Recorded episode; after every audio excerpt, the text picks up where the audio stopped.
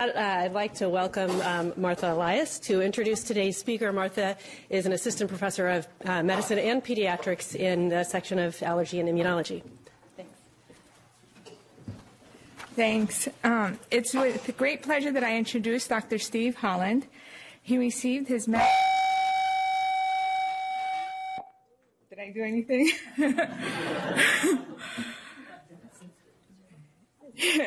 He received his medical degree from Johns Hopkins University School of Medicine, where he stayed as an internal medicine resident, assistant chief of service in medicine, and fellow in infectious diseases.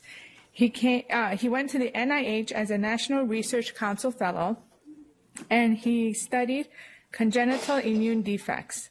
His research interests include chronic granulomatous diseases, uh, Job syndrome, and genetic conditions that predispose people to mycobacterial infections. Last year, he became the director of intramural research and scientific director at the National Institute of Allergy and Infectious Disease. He's the author of over 500 publications and has been named an NIH Distinguished Investigator. Please join me in welcoming Dr. Holland.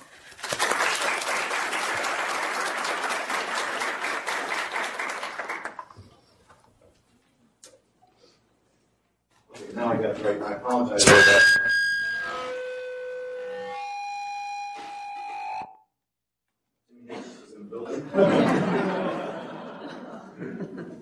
in trouble.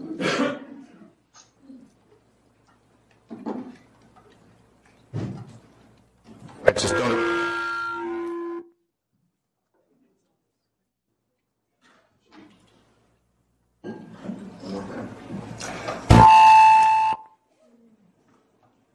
happens with a magnetic personality. Can I do it without the mic? Can you hear me? Okay. Well, the problem with our, the so if I turn this on and I leave this off, I think you're okay. I'll be okay. Okay. I want to blow you away with the quality of the presentation, not with the electronics. so I'd like to say uh, thank you uh, to uh, Lou and to the ANI division for the opportunity to be here, and a big thanks to the pilot of Cape Air, who actually, despite turning off the radar, did land safely. so um, my goal today is to talk to you about some things that I bet you don't hear about very often. And if you're like me and you grew up thinking immunodeficiencies were bizarre and um, esoteric problems that really got resolved in infancy, um, I want to tell you just how wrong I was, and I hope I can show you things that I bet uh, you've seen. And that now that you see some of the patterns, you might say, whoa, wait a minute. I saw that and I missed it. And I say that in all humility because I missed them for a long time. And I'd like to share some of that experience, painful as it might have been uh, with you, because it's important. These are your patients. Now, I have to start out by saying that this is the um, National Institutes of Health um, hospital. Um, actually, we have a very small hospital. It's only about 200 beds. But what makes it distinct is that our laboratories are here on either end of the building, and so we're constantly able to go back and forth between the bench and the bedside. That's really our mantra, that we want to take diseases that we don't understand very well and then um, do both bench and bedside research to make those work. And I want to make sure that you know that we've got rotations for medical students, for residents. We've got fellowships in allergy and immunology, infectious disease, as well as endocrinology and virtually anything uh, that you might be interested in. We've got postdoctoral opportunities. And then we've got jobs for clinicians, in, you know, people who want to spend their time seeing patients and doing real medicine on real humans. There are also um, research programs, uh, one called the Lasker Clinical Scholars Program, for those who have gotten to the end of their training and want some more opportunity to develop their research careers um, with real money and real support. The power of the Lasker program is that you can take that money at the end of five years, take $500,000 a year, and go back out to a university with support for your laboratory. And the number of universities that turn you down with that sort of dowry is small. and then, so there are many different opportunities. It's right in the heart of Bethesda, and although um, I often call that a small town, having been here to uh, Hanover, uh, it's actually a metropolis. now, if your idea of a day in hell is hearing somebody talk about immunology and you know T cells, microbiology, immunology. I'm telling you, it's going to get real hot. But I think that um, you can't understand these diseases without understanding some of what's going on behind them. So let me just start with, um, you know, uh, an important uh, idea here about why these are important to study. So, um, do we have any medical students in the audience? Okay, good, good, good, good. Yeah, I like to see those hands real low, like you need to put them under the table. It's okay. It's right. Now, this is human population growth. I know because I was here for part of it. This is human population growth. Where is the introduction of antibiotics? And which was the first antibiotic introduced? So, do we have from the medical students? First antibiotic? How about the year?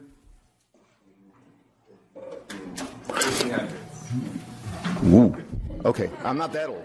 So, but the important point here is that the first antibiotic is the one, it was an anniversary, it was a, a centennial that went virtually unheralded. And it was the development of Salvarsan in 1909. Ehrlich was trying to develop a, a drug to treat the African sleeping sickness, trypanosomiasis, so that colonization could move forward. Turned out to be not a very good drug for that. It was great for that other sleeping sickness called syphilis. But it took it took 23 years for the next drug to be introduced, sulfonamides. And it was 33 years until the introduction of penicillin, which often gets first billing. The drugs to treat um, tuberculosis, including streptomycin, were not until uh, later in the 1940s. I point this out because we think as doctors that we're doing a big deal with antibiotics. I'm an infectious disease guy. I know I'm doing a big deal with antibiotics. And I don't mean just causing C. diff and altering the microbiome. But look at the slope of human population growth. We were built to survive. We were built to tolerate the environment. And we would not be a population of many billions if we were waiting for um, industry to come along with antibacterials to make it work. And if you're interested in this, which a book that I have to say, despite the fact that um, it would mark you out as a complete nerd and make people move away from you on the Group W bench, um, The Demon Under the Microscope is a terrific book that outlines the development of antibacterials and really goes through the development of sulfonamides, but talks about the the genesis this. Really a book worth reading that I think most physicians I never knew about um, could benefit from. Okay, but so that means that the real elephant in the room here is why do people get sick? If nature had billions of years to figure out how to prevent it, why do we still get sick? And so what you really need to be thinking about here is what is our approach to immune deficiency? How do we do that? How do we understand those diseases so that we can come up with a formula? So what I want to tell you about immunodeficiencies, despite the fact that many of us think that these are rare, in fact, it's quite the opposite. Because the infections that are hallmarks of immune deficiency are, in fact, those organisms that we all encounter every day. They're the common organisms that say to you, when you encounter somebody with pneumocystis, you don't say, wow, that, that guy just got a bad pneumocystis exposure. No. You say, you know, everybody's exposed that he shouldn't have gotten it. How come he did it? It's precisely because it's common that you recognize that, not because it's rare. It's rare that it happens. It's common that they're exposed. So these are all about people who are exposed to microbes that most of us resist all the time. And, you know, the reason I went into infectious disease is that there are only three things to consider. For any different problem, it's either a bad bug, like anthrax or tuberculosis, it's a host problem, which we're going to talk about, or an ex- an exposure, like a traumatic inoculation, or in the ID consult business, um, a surgical uh, intervention. So our premise is that anybody who's sick must have a reason and if there's a reason, you know, it's our job and we can find it.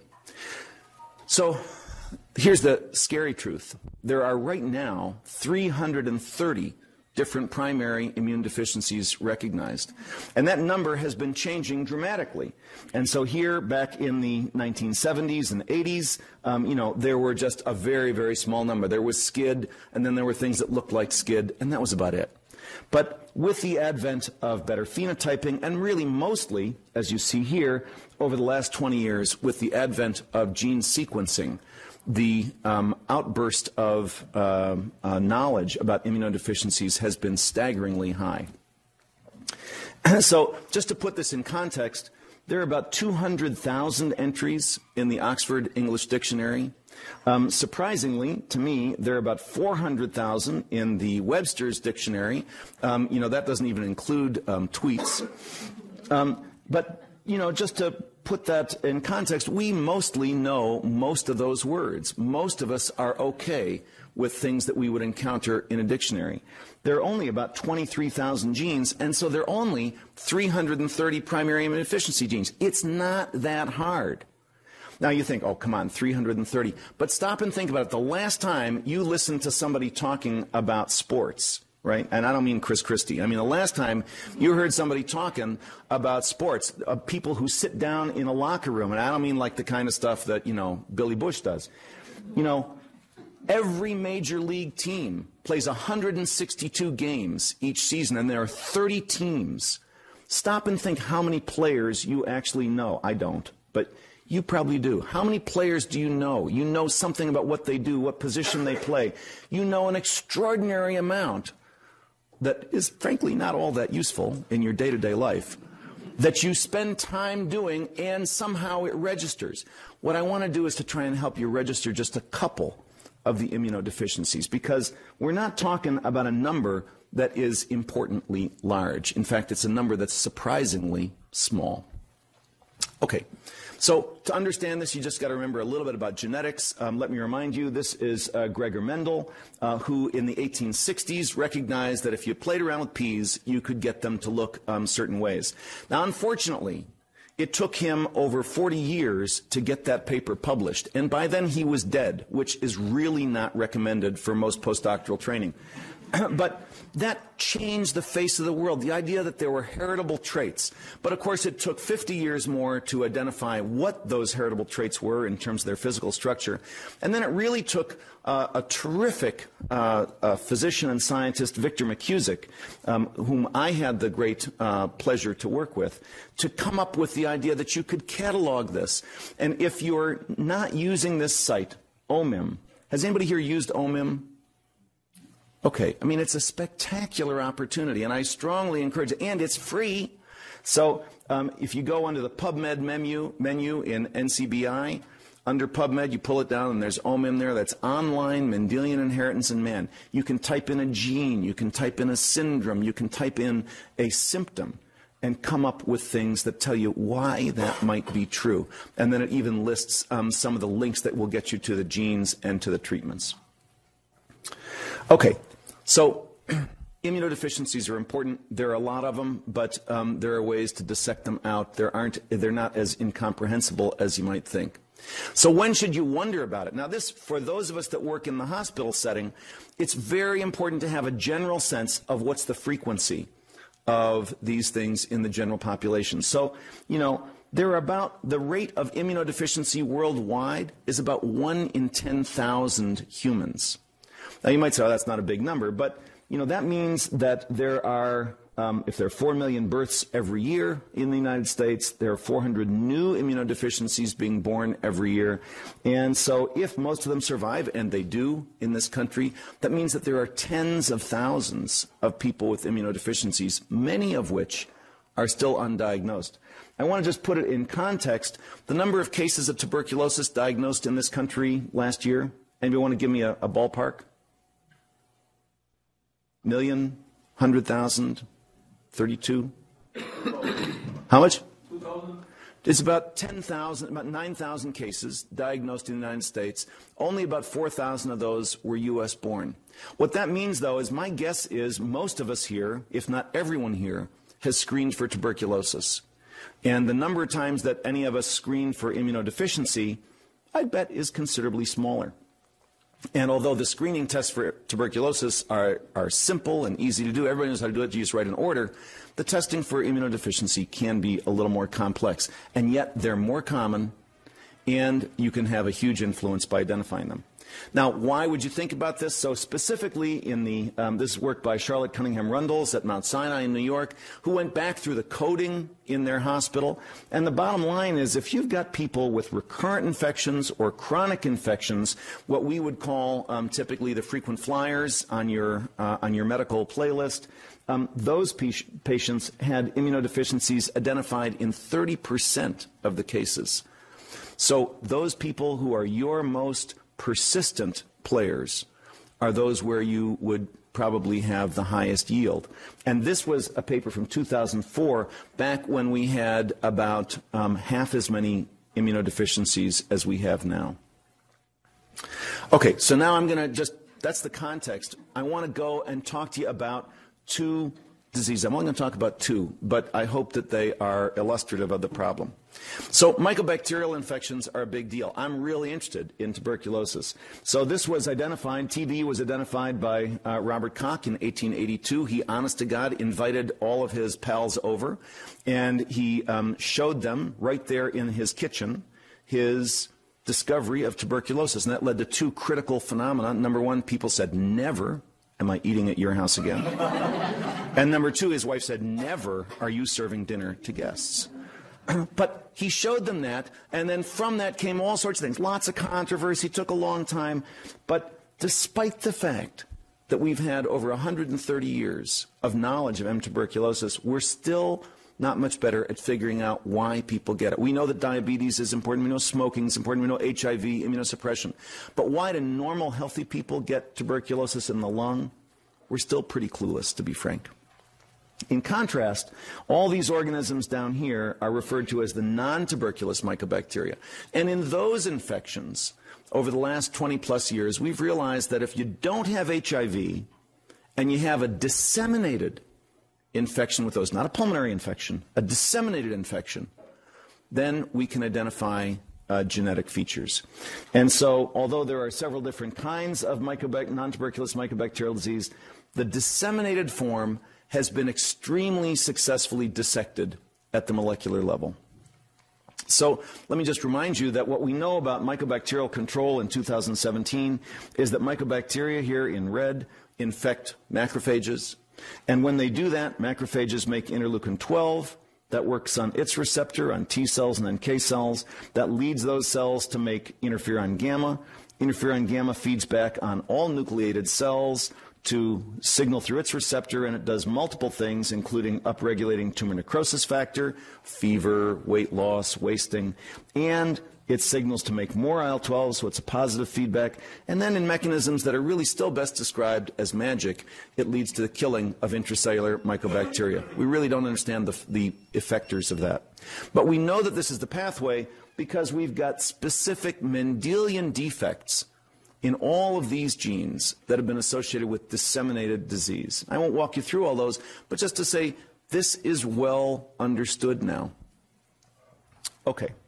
So, what are the organisms they get? Although these are often referred to as MSMD or Mendelian susceptibility to mycobacterial disease, in fact, it's not limited to mycobacteria. Although they are susceptible to virtually all the mycobacteria that are out there, they also get severe salmonella, burkholderia, listeria, some fungi like histoplasma and coccidioides, as well as some viruses. So although people talk about these as mycobacterial susceptibility, they're really susceptibility to a broad range of things. And what unifies almost all of these organisms is that they live intracellularly. This is about how macrophages control parasites that get inside of them. okay, now here's where it gets complicated. Almost all of these develop in childhood. You got a defect that's present at birth, you know, you expect to see it show up relatively early, especially if you live in a country that gives BCG, um, the International Immunodeficiency Challenge Test. Those kids get vaccinated on day one of life and usually show up with disease by about three months. But now I need your help. So I am interested in severe disseminated mycobacterial disease. And this woman is referred to me um, from uh, in the South. So she's a 60 year old woman from Vietnam, a little old for the presentation of primary immune deficiency, not impossible, but a little bit old. And her story is that she was perfectly healthy. She survived the war. She survived the boat lift. She survived um, the camps. She came to Nashville, where she set up a business, had three children, was very successful, and then at 59 started to lose weight and be sick. And she went to her uh, doctor, and you know, you know what doctors are like. That person takes a look at her. She's 88 pounds and says, "Ooh, you got cancer. You are likely going to die. But we'll go figure out what kind." And when they found out that it was mycobacteria, they said, "Ooh, I don't get it." And eventually, I mean, these are good doctors. It's not, you know, nobody did anything wrong. These are good doctors, but it's like confusing. And they eventually referred her uh, to me. And you can see that she's got fistulae here, where mycobacteria are rupturing through her skin, and they're rupturing through her skin because she's got multifocal osteomyelitis, where the mycobacteria are just, you know, lysing and draining. But so now here's my problem. My problem is that I know a lot about the genetic diseases that lead to mycobacteria, but she's a little funny for that. And when we go and look for all those genetic diseases, we don't find them. So, what is it? It looks like a genetic syndrome, but it's not a genetic syndrome that we understand. So, this is the point at which it turns out to be useful to actually read the literature. Now, I'm old enough that I take all my literature in print form, uh, and um, it's really built up my biceps to be able to carry those journals around. But, you know, sometimes you have to read those articles that you didn't think you wanted to read. And this one was particularly surprising. This is from a woman uh, named Ploenchan Chetchotisakd, who is in eastern Thailand and she had identified 59 Thai patients who did not have HIV, who had disseminated non tuberculous disease with all these other co infections. Well, look at that salmonella, histoplasma, my, uh, burkholderia, just like the infections that we saw with the genetic lesions around non tuberculous disease. But these were adults in Thailand, a country where there's lots of tuberculosis and people were being BCG vaccinated. And so we were curious about this. We wondered, could this tell us something about the patients that we were seeing? So Sarah Brown, who was a fellow uh, in my lab at the time, set up a protocol to go to Thailand and to look at these patients. And just as an aside, if you're interested in doing kind of work like that, the NIH is set up to take fellows to do that kind of stuff. Listen to me now. And when she went there and started looking at these patients, what she saw were things like this. This man had both disseminated Penicillium marneffei and Mycobacterium fortuitum. This woman had really profound salmonella lymphadenitis. This boy, this young man, had cryptococcal osteomyelitis, and this young woman had disseminated Mycobacterium abscessus coming through her skin. There were also a subset of these people who had um, what was called um, EGPA or Sweet syndrome. You can see a neutrophilic pustulosis, quite dramatic. And yet they didn't have any of the genetic disorders that we thought were relevant. So if this is not genetic, what is it? And so now you got to think how can you phenocopy a genetic disorder? So we turned to a guy uh, at the NIH named Peter Burbelo. And um, what he had developed is something called LIPS. And it's called luciferase immunoprecipitation systems. I mean, everybody's got to have a snarky name, you know. Uh, but anyway, he called it LIPS. The general idea here is that you say, here's my target I want to look for. Let's say it's a cytokine and you link that cytokine to luciferase, which is something that glows in the dark, and then you express that in bacteria. So now you've got your target, let's say interferon gamma, linked to something that glows. You mix it with plasma from your patients, and then you pull out the antibodies with very easy, uh, commonly available beads. And now, if your antibody bound to your target, it also glows. So you can read out as light anything that your antibody is binding to. The power of this is that if you can clone it, you can tag it, and, and now you can clone everything. And when he did that, we decided to look for virtually everything we could think of that might be an acquired problem that looked like a genetic problem. And we saw lots of binding to lots of different cytokines, but the only one that was distinct between those who had disease and who didn't was interferon gamma. So these patients had antibodies against interferon gamma. And those antibodies against interferon gamma mimicked the genetic disorder and were distinct.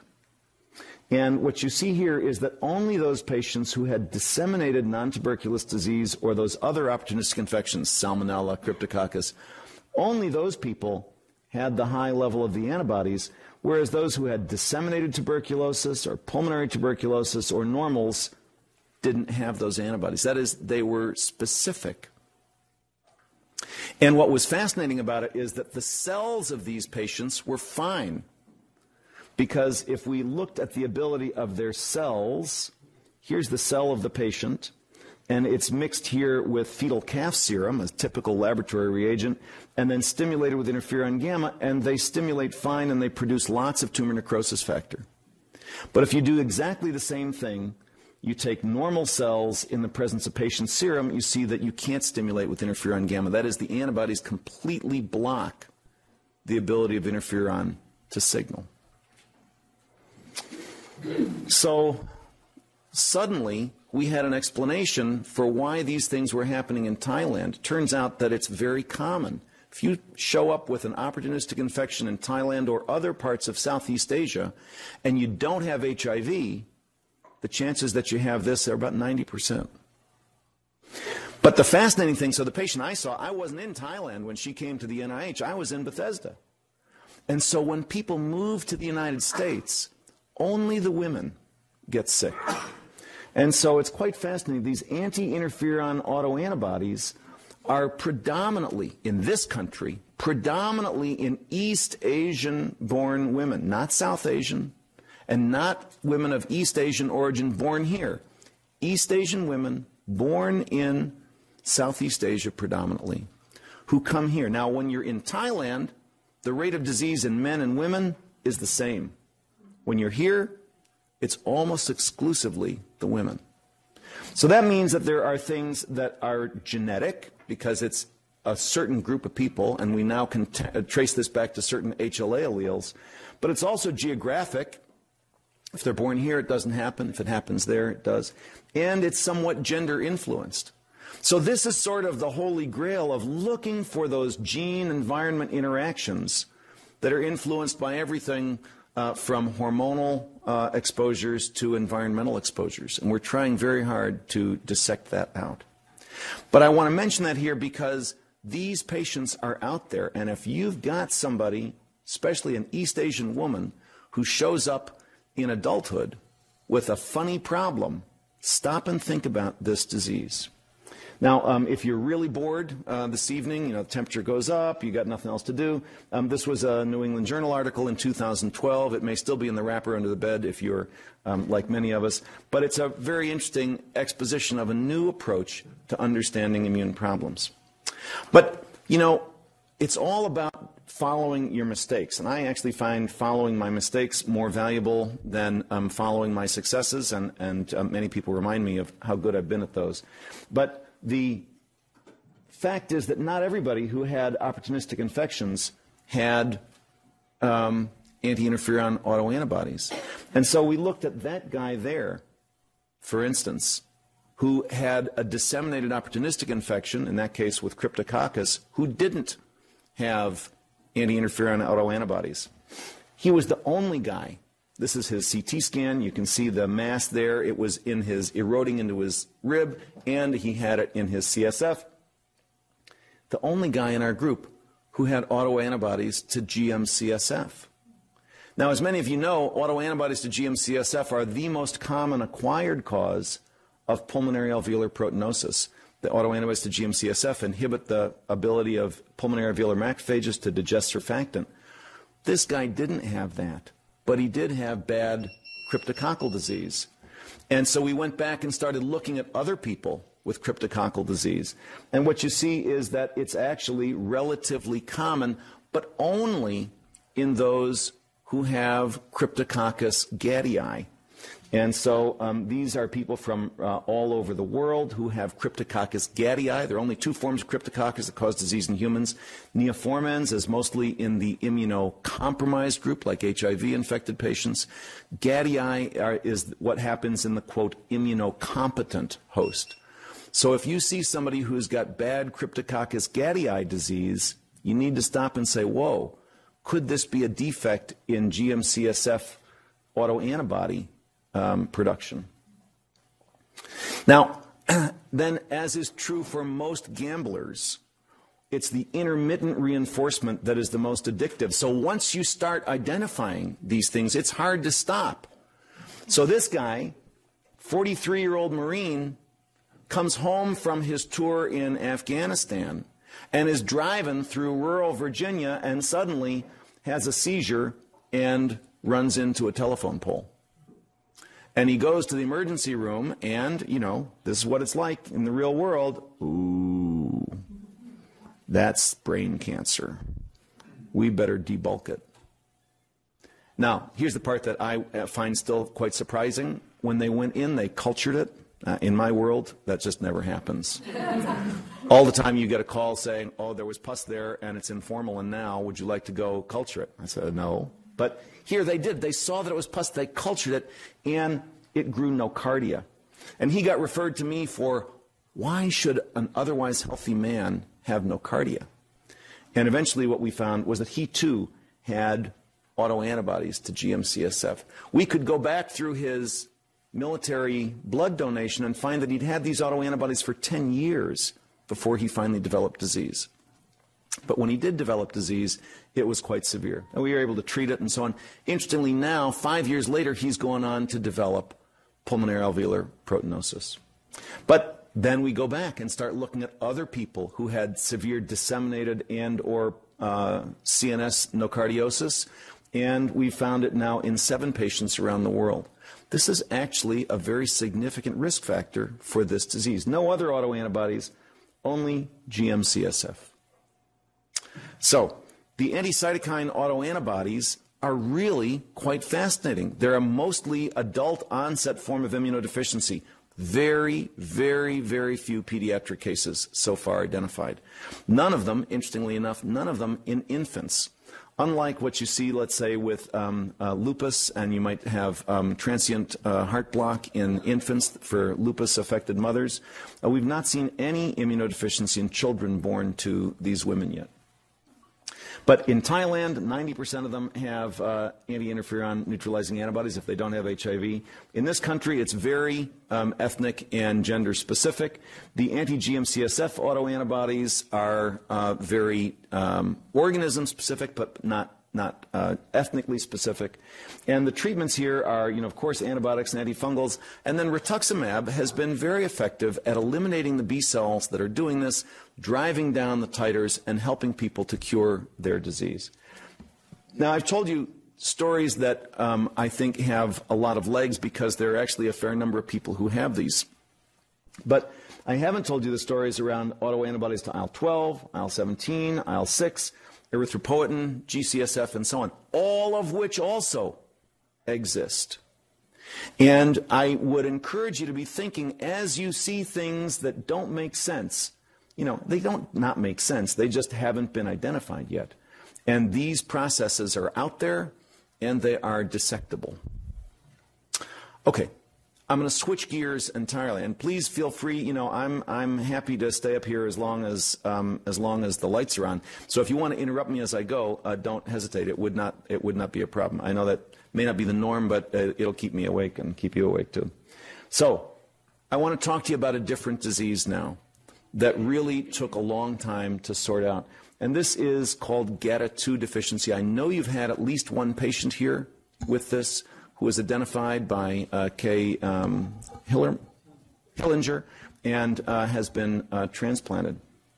So this disease can show up in virtually any way it wants. And it shows up typically in late childhood or adulthood. And so everybody needs to be a little bit aware of it. And it can show up as leukemia, aplastic anemia, myelodysplasia, NK deficiency, alveolar proteinosis, C. difficile, lots of different manifestations. Let me just walk you through this for a few minutes. As you would guess from something that could be so variable, it's got to be at the junction of lots of different roads. Just like what does it take to really back up traffic? It takes one person at an intersection to knock out virtually everything that comes from the north, south, east, and west. Here, transcription factors do that job. And GATA2 is critically involved in the regulation of many other transcription factors, histone deacetylases, uh, uh, endothelial nitric oxide synthase, and angiopoietic factors. If you saw this week's New England Journal, you saw the um, inhibitors for the angiopoietic factors involved in um, some of the um, uh, cholesterolemia. It's really quite exciting. So GATA2 is right there at the center of many different pathways. So what's it look like?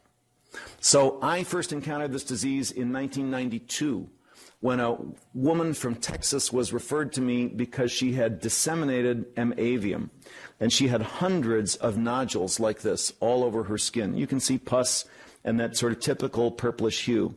She also complained of a headache, and on MRI scanning, you can see that she had a mass in the back of her left orbit.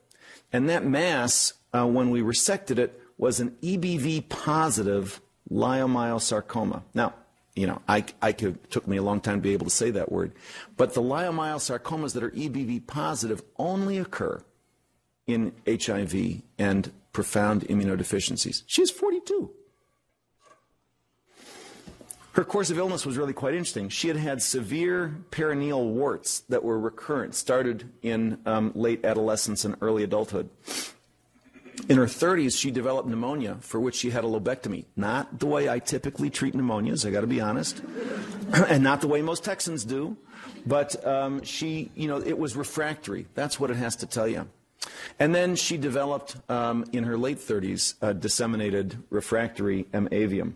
When she came to see us, the fascinating thing was that she had no monocytes, no B cells, and no NK cells in her peripheral blood. But despite that, had a normal number had a normal level of immunoglobulins, and her T cell number was okay. So she did not fit any traditional category.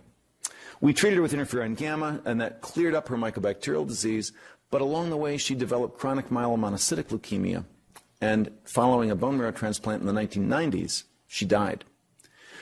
I don't know what you all do here when the patients that have been most troublesome to you die, but um, we brought her back from Texas for an autopsy. And we work very hard to bring patients back. So even though autopsies are not as popular as they once were, man, are they important. And if you don't study your failures, how are you going to know how to make the next successes? And the fascinating thing at autopsy was that despite the fact that she had no monocytes in the peripheral blood, she had plenty of macrophages in her tissue. And despite the fact that she had no B cells in her peripheral blood, she did have normal immunoglobulins, and she had plenty of plasma cells in the tissue. So those things must have existed once upon a time and trafficked out there to the tissue. And then we even took a family history. I know, I know. Who would expect it? And what we found out was that not only had this patient had all these problems, warts, MAC, CMML, her mother had died of chronic myelomonocytic leukemia and mycobacterial disease in her 50s. And as we were screening to find a bone marrow transplant donor for her, we found out that her 30 something year old sister had no monocytes, no B cells, and had bad perineal warts. Well, long story short, that was 1992. It took me until 2010 to put together 18 patients that had the same syndrome. And, um, I, you know, I don't even know where we came up with this title. I, I, think it must have been during an election year.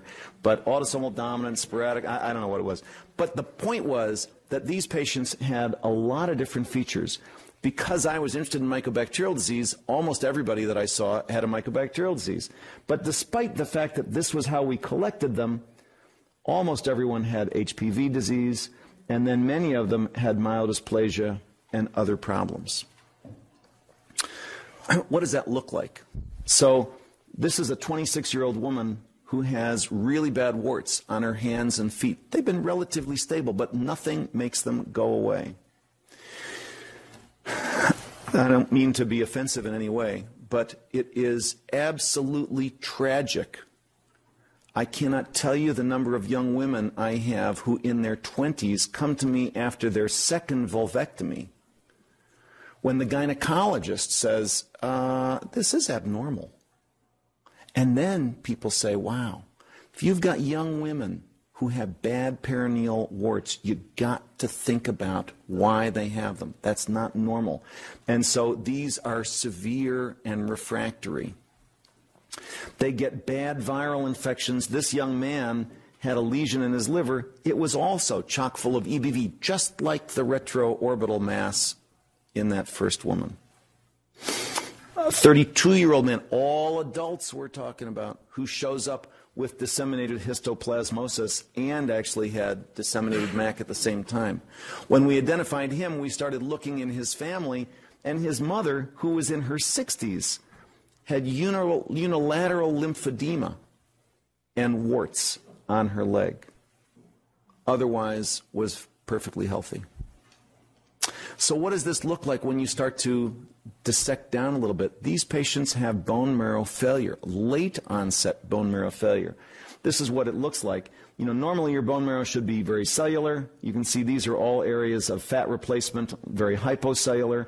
They develop a hypocellular MDS. Most adults develop hypercellular MDS. These are different. And if you see a hypocellular MDS, um, you need to think about this and aplastic anemia. And then they have characteristic anomalies of their um, of the myeloid series that are really for your hematopathologist to recognize. But they get funny, funny looking megakaryocytes and funny looking other myeloid things. And you can see here is a flow cytometric study of the marrow, but the key point here is that it mirrors what we saw in the peripheral blood. That is, these patients, this is what a normal cell, normal marrow looks like. This is B cell maturation. It goes from immature to mature. In our patients and the bone marrow, you can see that they've lost all of the B cell precursors. They just have a very, very small number of these mature cells left hiding out in the bone marrow. They also have plasma cells that are making antibodies, but all of the precursors die, and then the marrow begins to decay. So, as you'd guess, GATA2 has to be one of those genes that's so far up in the in the control structure that taking it out influences everything from the erythroid series to the monocyte and uh, lymphoid series. And that's where GATA2 is. GATA2 is right up here at the level of control of T cell and B cell and myeloid development. Well, once we realized all that, we went back and started screening our patients looking for genes in the early uh, pathway. And um, it was um, on uh, the morning of May 3rd of 2011 that my technician called me up at about 7 o'clock in the morning and started screaming into the phone, you know, 8 out of 8, 8 out of 8. And I thought she had hit the lottery or something. I really didn't know what it was. And it meant that out of the eight patients she'd screened for GATA2, all of them were positive for mutations in that gene. And um, we then rapidly, so that was May 3rd, and we were able to get the paper out by June 13th, which was really quite extraordinary, and it was fun because the journal was trying to help us. But despite the fact how fast it, it, was, it happened at the end, it took 19 years from the time I saw the first patient to the time we identified what it was, which reminds you that NIH can also stand for not in a hurry. well, of course, at about the same time that we identified this, you know, you, there are no unique ideas in general, and ours certainly wasn't. And at the same time that we were identifying this as what we called the MonoMAC syndrome, several other groups identified the same gene causing different features. So focusing on the fact that they have no dendritic cells, the fact that they've got lymphedema, the fact they've got MDS, or that NK cells are, are missing. So five genes, one, five diseases all one gene, all one syndrome. I won't bore you with um, some of the biochemistry here, except to say that this is a zinc finger transcription factor. So it's down onto the DNA, it straddles the DNA, and of course, that means that the parts that are straddling have to be pretty common because DNA has a basic structure. And it's called GATA2 because it binds to GATA.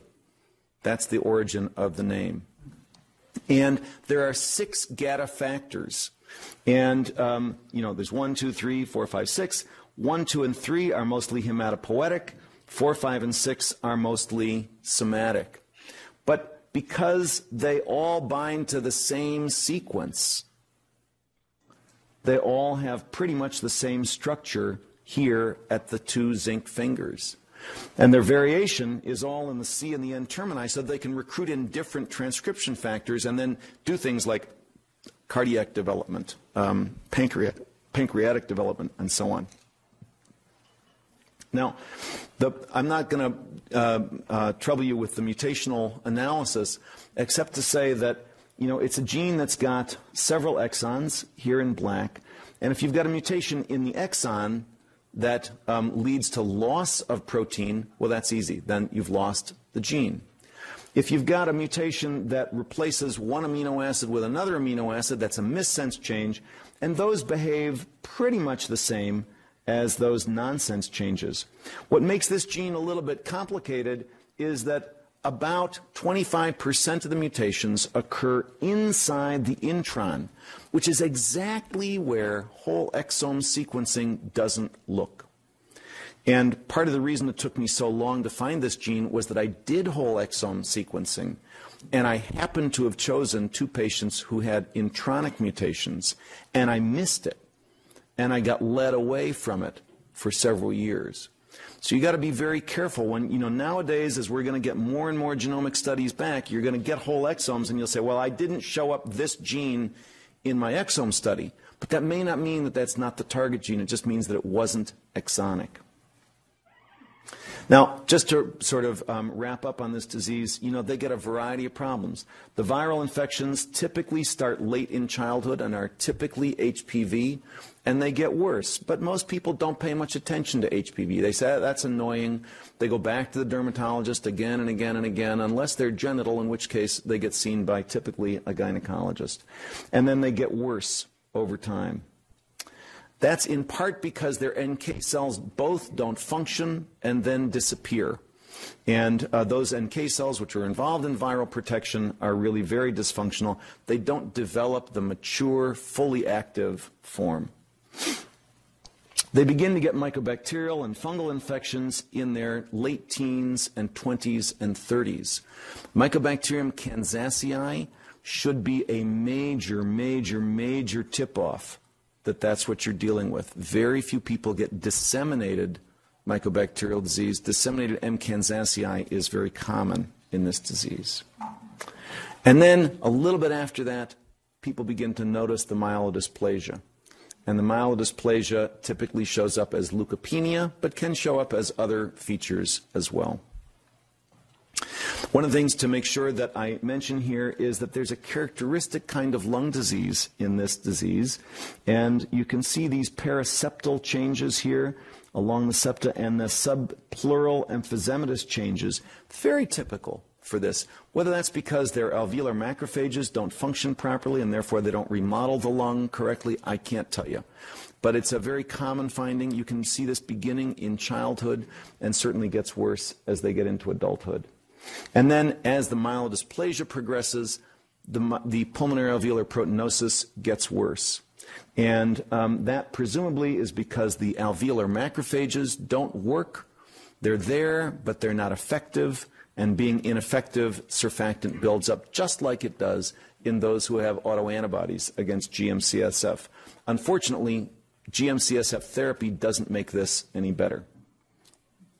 So, uh, if you're talking about pediatric patients, they have a lot of mutations as well. Um, again, many of them are intronic. And in children, this typically shows up as um, myelodysplasia, and there's a very high rate of monosomy 7 and trisomy 8.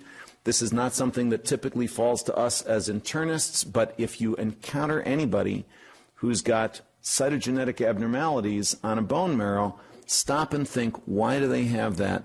Could it be related to this? So, in pediatric myelodysplasia, it's the most likely genetic diagnosis.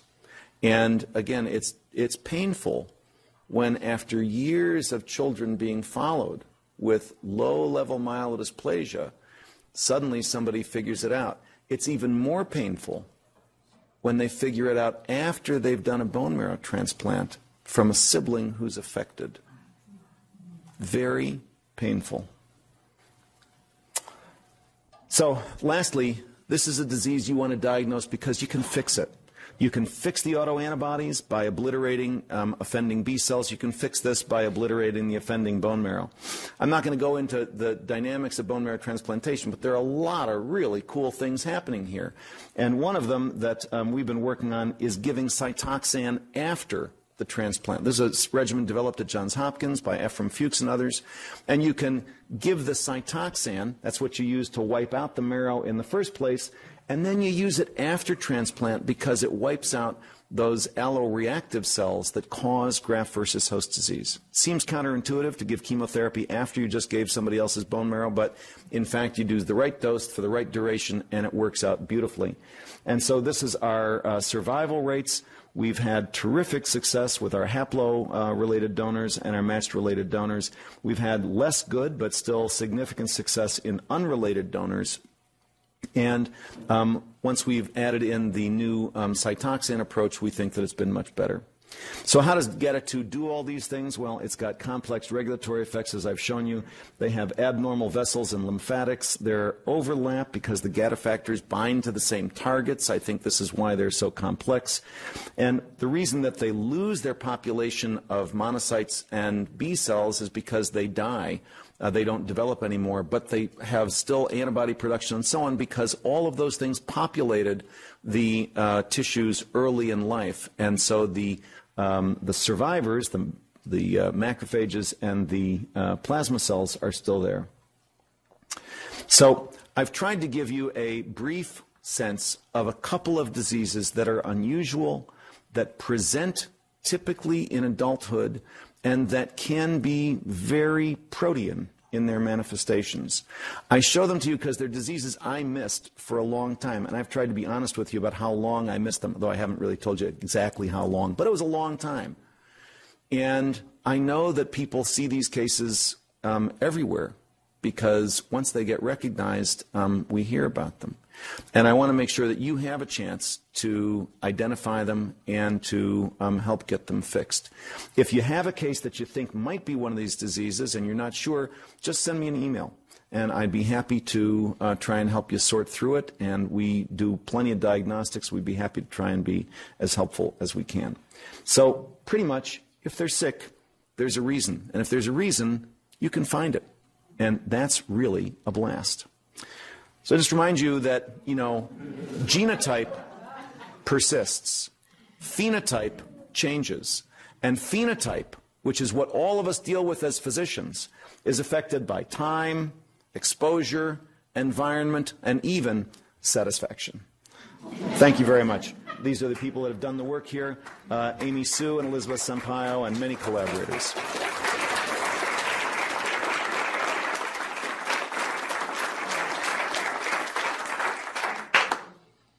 Some time for questions. Anybody want to get started? Uh, you, you mentioned a lot, a number of these illnesses show up in adulthood. I was just curious whether sex steroids play any role in, in these diseases, or you think they're just accumulation of disease over time?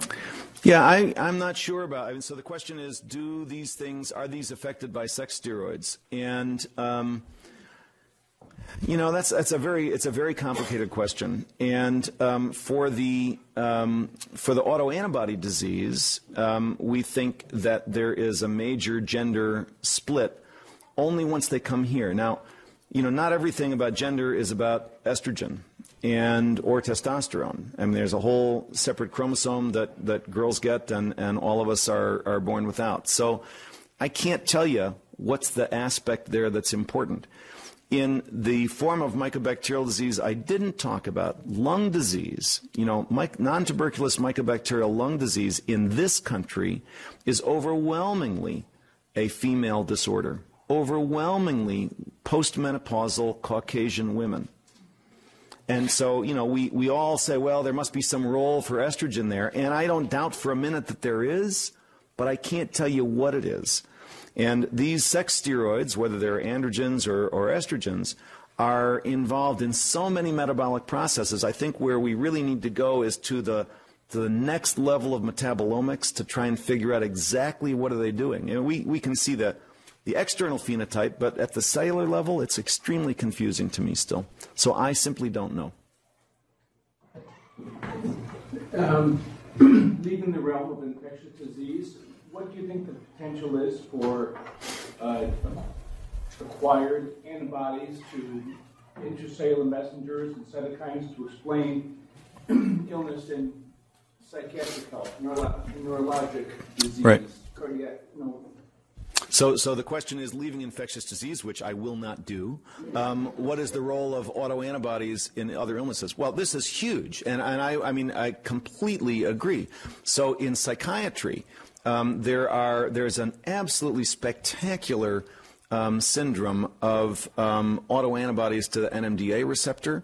Uh, that that present as sometimes coma, sometimes uh, neuropsychiatric stuff. There are some um, influenza-induced autoantibodies to I don't remember what that present as narcolepsy. Again, all of these can be treated with B cell depletion. Um, and then in uh, thymoma, uh, you know, a typical adult onset uh, uh, malignant disease, autoantibodies to a variety of cytokines um, make them present with the immunodeficiencies and so on. So, absolutely, the significance of acquired autoantibodies to a variety of mediators is huge. Now, this, I mean, I think the, the, the blocks to detection are falling because these techniques are simple. That LIPS technique, I mean, it's complicated for Peter to do, but, but you know, he can whip out something in a day because it's just a simple DNA manipulation. I think intracellular targets are going to be somewhat less critical than extracellular targets. And so surface receptors and um, secreted molecules are likely to be bigger targets than our intracellular things. But, but this is not universal. And I think we are, you know, uh, my own sense is that we spend a lot of time uh, being educated uh, in medical school about the scientific basis of medicine. And then, um, frankly, the cards are stacked pretty heavily against us when we get out into the practice of medicine about how we can go back and keep on trying to explore that. And it's going to take real concerted effort by clinicians who are willing to say, mm, there's something funny here. Let's look into it. And others. Just one last example, and then I'll, I'll stop. Um, when, when we went to look in connective tissue disease, so in lupus, RA, and Sjogren's syndrome for autoantibodies, um, what we found was that autoantibodies against interferon gamma actually made lupus worse. They have autoantibodies against interferon. They don't cause infections. They're not that high blocking, but they do make for worse disease. In contrast, autoantibodies against interferon alpha ameliorate disease. In lupus, in a disease that we all think we know about. Right? Or at least we know what we don't know. But here we've got the same sort of problem occurring in diseases that we've been treating for years. So that means if you've been doing studies, for instance, in which you categorize patients into X, Y, and Z, but haven't taken into, into account the fact that they've got endogenous manipulation of their own immune responses, not infection related. I mean, I'm talking severity uh, related. Uh, that's going to be something that will have to be refigured as you go forward. So these are pervasive, and, and they're not well accounted for.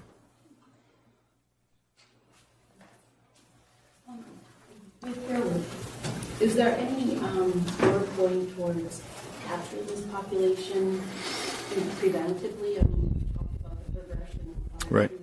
the, the age line of different Right. cases, but is there any work being done towards capturing, you know, the children and screening for these?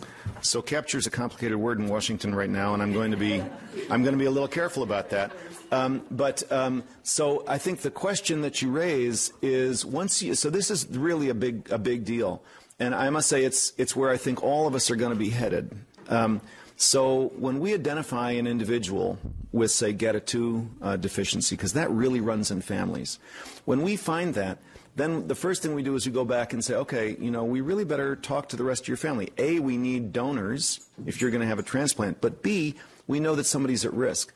So just the guy I admitted Monday night, 38 year old man who had been found to be a little bit leukopenic five years ago when he had um, a hydrocele. And the doctor said, well, yeah, you know, your, your, your white count's a little low, but you feel fine. Don't worry about it. And then five years later, he's like pancytopenic and's got a lot of problems. White count is 1,000, his hematocrit's 20. And then you sit and talk with him, and oh, yeah, well, my nephew died at 15 of AML, and my sister has aplastic anemia. Um, but, you know, I'm okay. And so, well, uh, you know, so, so if five years ago somebody had preemptively said, Why are you leukopenic? Even though it's modest and it's not bothering you, but there's probably a reason, we might have been able to help his nephew and so on. The problem comes what do you do when, so he's got a four year old and an 11 month old. Should we test them? Yeah, we should. What do we do about it? Ooh, that's more complicated. So I'll tell you what we do. We identify now children because of their parents, and we say to them, you know, your child has a risk factor for something a risk factor for developing leukemia or infections or something down the road. Let's follow them. And at the first sign that somebody's moving in the wrong direction, we say now we think it's time to consider bone marrow transplantation. We don't do it preemptively, though. We're not good enough yet. I don't think transplant is safe enough. And transplant has other consequences, fertility and so on. And there would be implications for insurance. Well, so the implications for insurance, we are hoping that the real world stays the way it is now and that the insurance implications are uh, obviated. However, there is a risk that uh, this is being done. But as, as many of you know, is New Hampshire a state that does newborn screening? So, you know, these issues around pre existing conditions, since the majority of children who get screened positive for low uh, lymphocyte numbers don't have genetic disorders. I don't know how those are going to be factored into long-term insurability. I, I, my own guess is that that boat has sailed and that, that pre-existing conditions and insurability will continue to be available despite all the rhetoric. But you know, I, I certainly was was wrong a few months ago. Uh, but um, but I think that uh, we're likely to stay um, with that. So yeah, there are insurance questions, but you're going to need insurance if you need a transplant. Uh, so I, I, think we can't get around it. Given the hour, I yes, thank you very much. Thank you for making it so um, accessible and thank you very much. Really.